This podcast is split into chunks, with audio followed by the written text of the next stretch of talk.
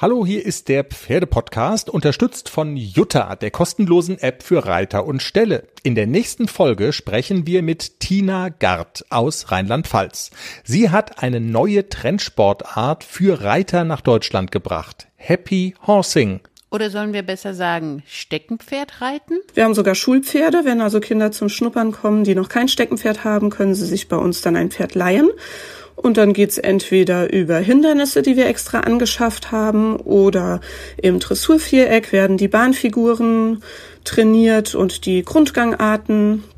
Alles, was eigentlich in einer richtigen Reitstunde auch gemacht wird. Das Tolle am Happy Horsing ist, der Spaß geht mit dem Pferdbasteln im Grunde genommen ja schon los. Viele haben ihr eigenes Steckenpferd gebastelt.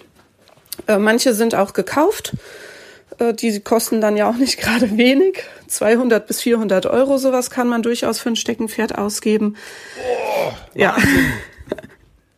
Jetzt habe ich was gelernt. Ja. Jenny, ich habe eine Riesenidee. Du verkaufst ACDC und Klecks und wir schaffen Steckenpferde für dich an. Nein. Ist billiger? No. Die fressen nix? No. Die kacken nicht? Gut jetzt.